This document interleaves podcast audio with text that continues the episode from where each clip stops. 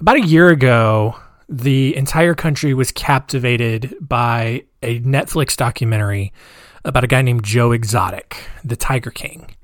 And it was probably because we were all under quarantine and we needed something to occupy ourselves with and talk about. And it was kind of one of those weird unifying moments where we all learned about this guy who ran his own zoo and this legal battle that he was in with this other woman who ran her own zoo and then this crazy underground zoo ring where they you know trafficked exotic cats. And it was, it was crazy. It was a crazy story. And we're going to look at it this week on the show. So uh, if you were one of the few who did not see the documentary uh, strap in because this is a great story. It's our weird world weird world.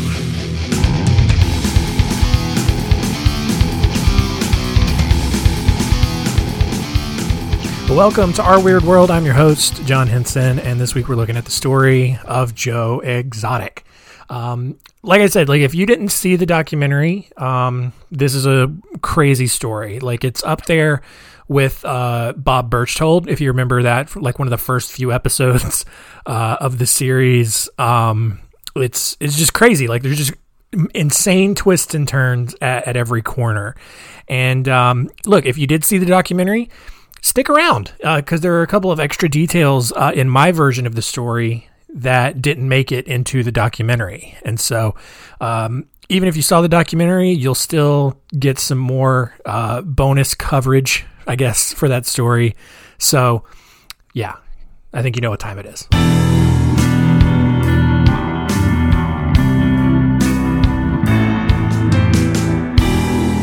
Stories on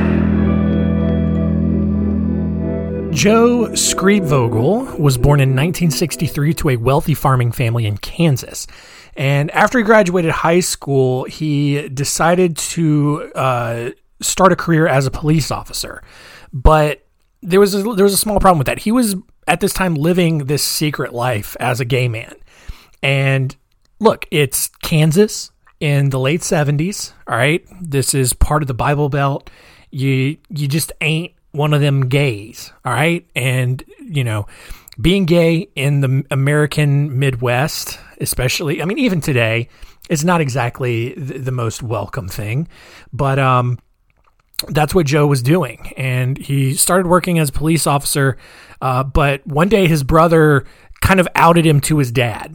And at that point, Joe's dad actually forced him to promise that he wouldn't attend his funeral. Like, that's how offended Joe's dad was that his son was gay, that he's like, you know, don't come to my funeral when you're dead or whatever. Like, that's probably how Kansas people talk. Um, Joe was devastated. All right. And as soon as his father told him that, he basically went out in his cruiser and slammed into a concrete barrier in an attempt to kill himself. And the car nearly flew over the edge, but um, it didn't. And then obviously, Joe survived the wreck. Um, following that, Joe quit the police force and moved down to West Palm Beach, Florida, where he got a job at a pet store. Um, his new neighbor down in Palm, uh, West Palm Beach worked at an exotic animal park, and Joe quickly fell in love with the idea of running his own zoo. A few months later, uh, he moved back across the country to Texas and started making plans to actually build and run his own zoo. Uh, in 1986, uh, Joe and his first husband, Brian Rhyne, bought a pet store in Arlington uh, with Joe's brother, Gerald. Um, unfortunately, uh, in 1997, Gerald was hit and killed by a drunk driver, and um, Joe then sold the pet store that he had opened in Texas and used the money that he won from the wrongful death suit to purchase 16 acres of land to open a zoo in Wynnewood, Oklahoma, which is a small town about an hour south of Oklahoma City. Uh, when word got out that Joe had opened an exotic animal park, people began dropping off the exotic animals that they no longer wanted. You know, it's like it's like he opens up this zoo, and instead of getting flocks of people to visit the zoo, people just started dropping off these crazy animals that they didn't really want to take care of anymore. You know, whether it was like you know, crazy deer species or exotic cats or, you know, giant snakes or whatever. Um, it started with a deer and a buffalo. Like people people had buffalo as pets, not like raising them on a buffalo farm, but like probably and probably stole a baby buffalo from a buffalo farm if we're being honest and then when the buffalo got too big they had to get rid of it um, the deer and the buffalo were then followed by a mountain lion and a bear because i guess apparently people in oklahoma are absolutely insane who's keeping mountain lions and bears as pets i mean you could probably imagine it but really like how do you rationalize that in your mind. I'm just gonna I'm just gonna keep this bear cub. This this bear won't grow up to be three times my size and try to kill me. No, there's no way that'll happen.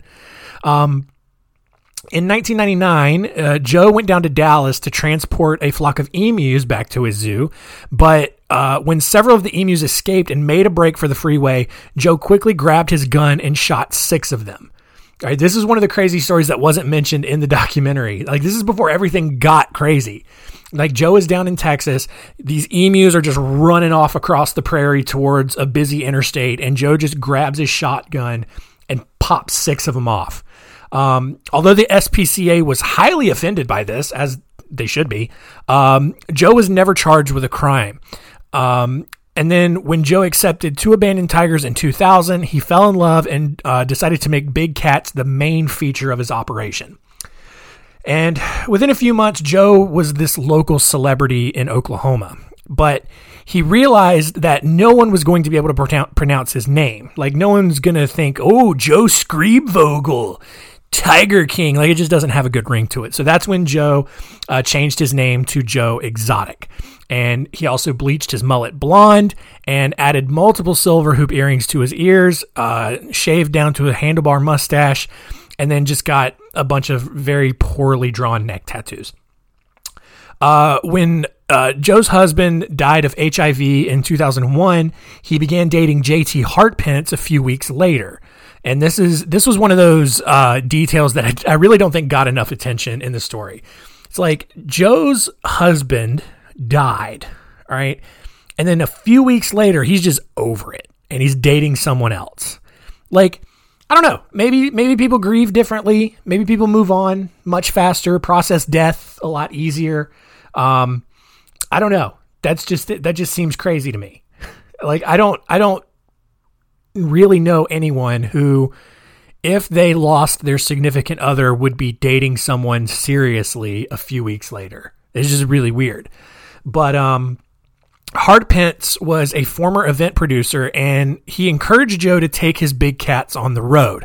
And again, this is another part of the story that didn't, I don't think they really covered that much. Is, is you know, even though Joe was running this zoo in Oklahoma, he was also doing this uh, road show where he was taking big cats to you know malls and stuff where um, he was going to fairs and shopping malls and he was allowing people to come up and pet you know his tiger which that sounds like a euphemism, but it's not. He had like actual tigers there, and he was allowing people to just come up and pet them freely.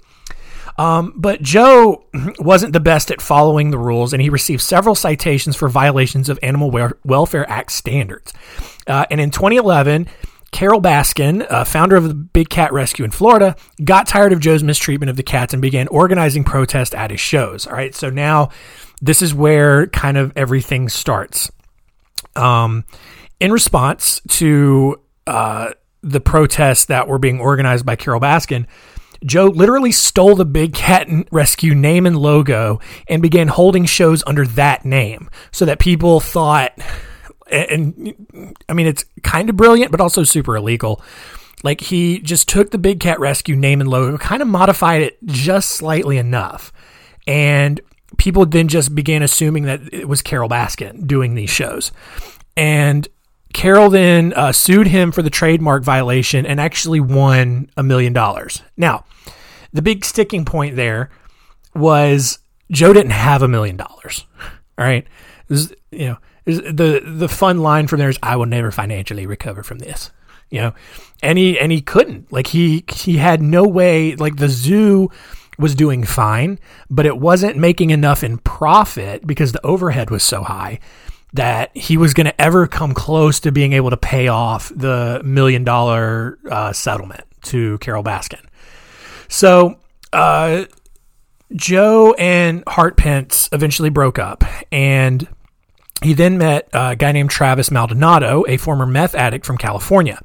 Uh, Joe quickly fell in love with Travis, and he and his other boyfriend, John Finlay, uh, were married in a three way ceremony in 2014, which is not legal at all, by the way. But I mean, Joe was just living by his own rules at this point. So, you know, he's already got this one guy, Joe Finlay, who wasn't even gay, by the way. Like, Joe was very manipulative in this sort of way where he could take um, these meth addicts, because that's what they are, what they were anyway, in Oklahoma, and, you know, give him shelter, give him food, give him a job. And, you know, he was very outgoing. He was affectionate dude. Like, I don't know that he was this way on purpose. I think he was kind of just, I think he was just kind of a dumb guy.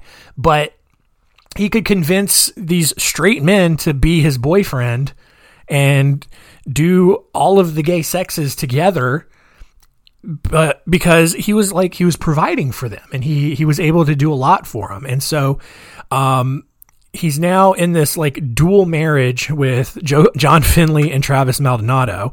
Um and Finlay though he was he he got really got jealous of this. Like even though he was straight he also didn't like the fact that Joe had another boyfriend. It was weird. Like they didn't really super like they didn't explain this super well but like John Finlay was adamant that he was straight. But he also got so jealous of Travis Maldonado that he assaulted Joe in the Zeus parking lot uh, a few months later. Sure, okay. Um, and eventually, um, John Finlay and, Tra- and uh, Joe Exotic broke up.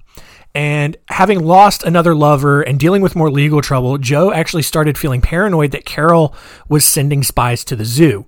Uh, he started this online video series and began publishing videos that featuring himself brandishing weapons and playing with explosives. Uh, he even addressed Carole specifically as he held a gun to a blow up doll in her likeness, calling himself, quote, the most dangerous exotic animal owner on this planet and he promised that if Carole ever tried to bring him down, she would, quote, stop breathing. Sounds like a threat, right? Sounds like some things that you probably cannot say and get away with without some police coming knocking on your door saying, you know, hey, what's, what's going on? Um, on March 15th, or I'm sorry, March 26th, 2015, the alligator compound at the zoo exploded, boiling all but one of the alligators alive. No one was ever charged with this, but Joe really believed that an animal rights activist led by Carole had committed the crime. Maybe they did. Probably not, though. I kind of tend to think that he did this, right? Because he's he's losing all this money. Um, the Carole Baskin is just relentless in their in her smear campaigns of Joe, and he's got like all these animals require food, and the food's expensive, and it's probably just easier to kill a bunch of alligators. And, you know, you boil some gators, guess what? That's some good eating right there for some of your other animals, but maybe for yourself because gator's pretty tasty. Um, in addition to, uh, no, sorry. Uh, as Joe's paranoia grew, he began picking out people in his life that needed to die. Like he really started looking at everyone kind of, uh, you know, in his life, figuring out who was after him. And he realized some people needed to die, and Carole was one of them. Um, crazy thing enough, though, crazy enough, though, like while all of this is going on, Joe got really involved in politics. Uh, in 2016, he ran for president and actually received 962 votes. Like 962 people, probably in the Oklahoma area, actually went to the polls and voted for Joe Exotic for president. Like, and look, that's you know it's the 2016 election, so it's Trump versus Clinton. I kind of get it. I don't blame people in Oklahoma for because it's like, uh, uh, and you know, it's like you have Trump who, you know, for all of his business acumen, does a lot of gaslighting and probably says a lot of really inappropriate things that someone of a distinguished title as president of the United States probably shouldn't say. And then over here, you have Hillary Clinton, who first woman president was kind of like the only thing she really had going for her. You know, she like I don't I don't really remember her promising to do much to improve things. You know, it's just like, hey, remember Bill? And things were pretty good then in hindsight. I can probably do some of that. I don't know. And so at that point you're just kind of like, well, this this old this old gay tiger fella, he can't do any worse than them two. I'll just give him a vote. That's it. Um, two years later, obviously because he didn't win presidency, two years later he ran for governor of Oklahoma and received 664 votes, uh, which was obviously not enough to win that seat. Well, things just kept getting crazier, and on October 6, 2017, uh, Joe's husband, Travis, died after accidentally shooting himself in the head. And this was this was one of the most shocking but also kind of like darkly funny parts of the documentary because they caught this on camera. Um, basically Travis was telling uh, the employees at the zoo's gift shop where he worked that there was this theory that was circulating on the internet that uh, if you took the magazine out of a Ruger pistol, even if it had a bullet in a chamber, the gun wouldn't fire. And he's telling employees this. He's like, "Here, look, I'll show you." Click, bang, dead. And it was caught on security. it's caught on security footage.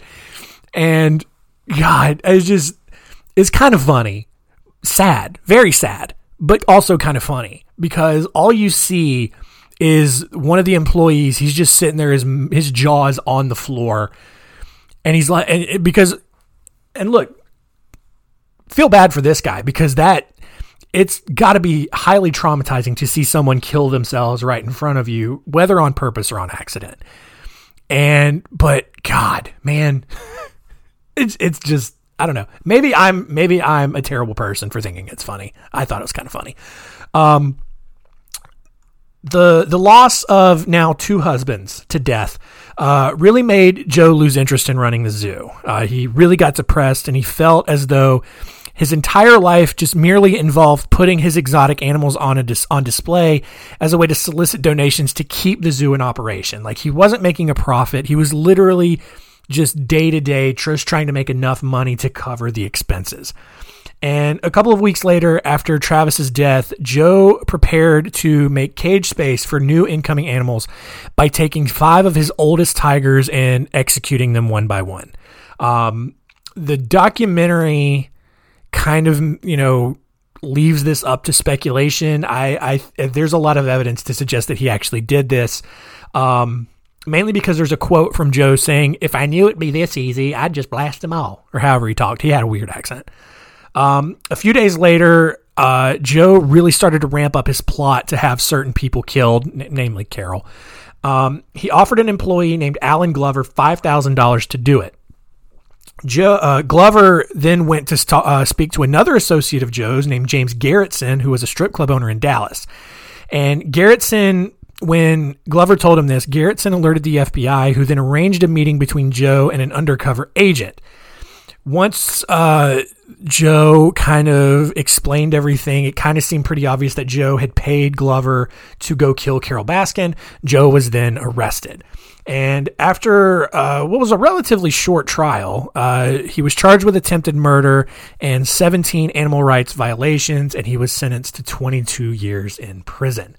Now, as I record this, uh, Joe is attempting to get a presidential pardon. Um, that's because as I record this, Donald Trump is still in office. Um, I don't see it happening. Maybe it'll happen, maybe it won't. Um, but basically, if Joe does get out, he's kind of promised to really expose all of these other uh, independently owned zoos and, and all that. But I think the craziest part of this story is behind us. And with that, we're out of story time.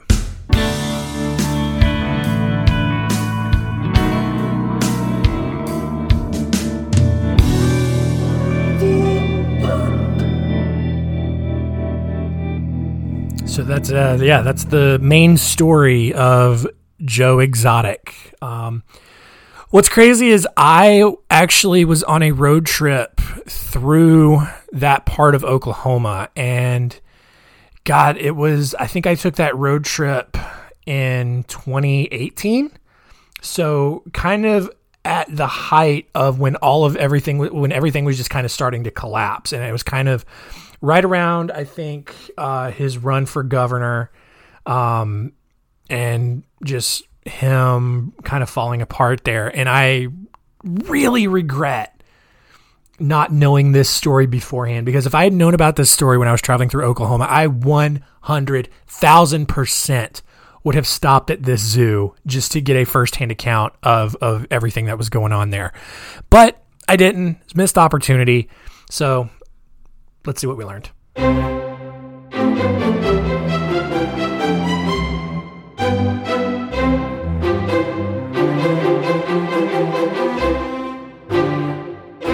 What did we learn? Number one, uh, Joe lost two husbands to death.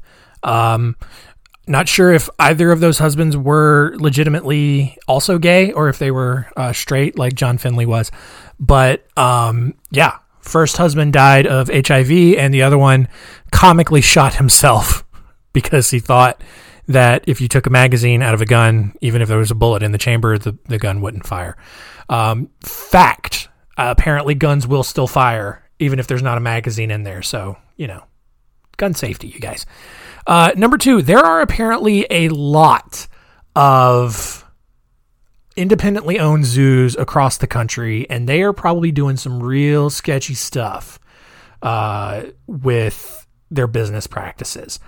Uh, number three, um, something new. We're gonna we're switching up a little bit this week. Uh, Joe, in addition to uh, a lot of his online videos, which you can still see, they're still all up on his YouTube channel. Uh, Joe was also a, um, a, recording artist of sorts.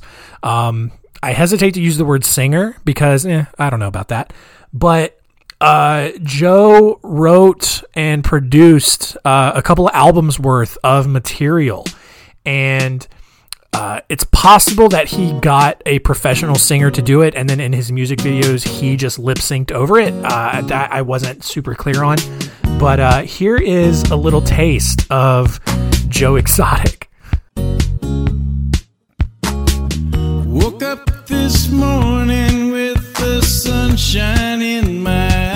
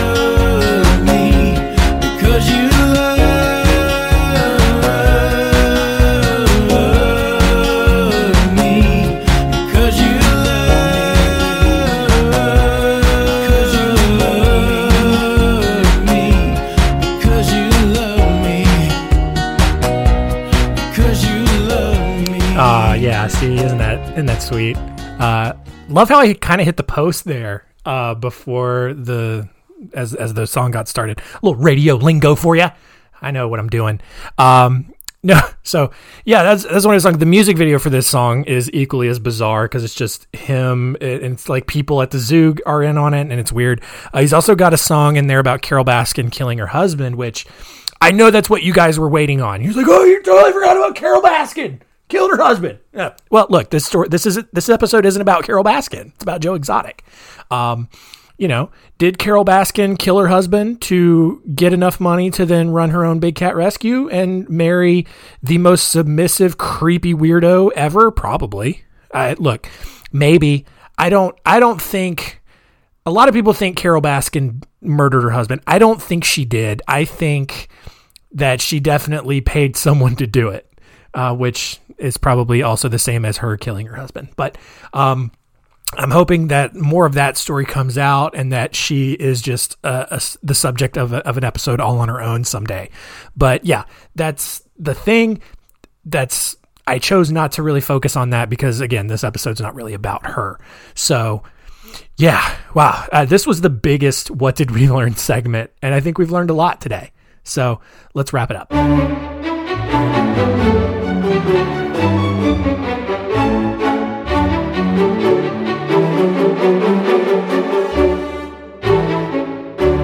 Next week on Our Weird World, uh, oh boy. so, um, hey, guess what? Uh, you remember how David Parker Ray was like the worst story I've ever told on here? Um, maybe you thought Albert Fish was the worst story. Maybe Andre Chikatilo. Um, I've got a story that might top that. All right. It's the story of Joseph Fritzl Um, and basically, what he did was he kidnapped his daughter and held her captive for a very long time. And there were a lot of things that happened during the time that she was kidnapped that we're going to get into, and it's it's awful. It is really bad. And uh, yeah, we're gonna we're gonna power through it, and we're gonna get through it next week. So again, thank you all for listening. Uh, keep telling all your friends. That'd be cool. It'd be pretty sweet if you did that. And keep it weird.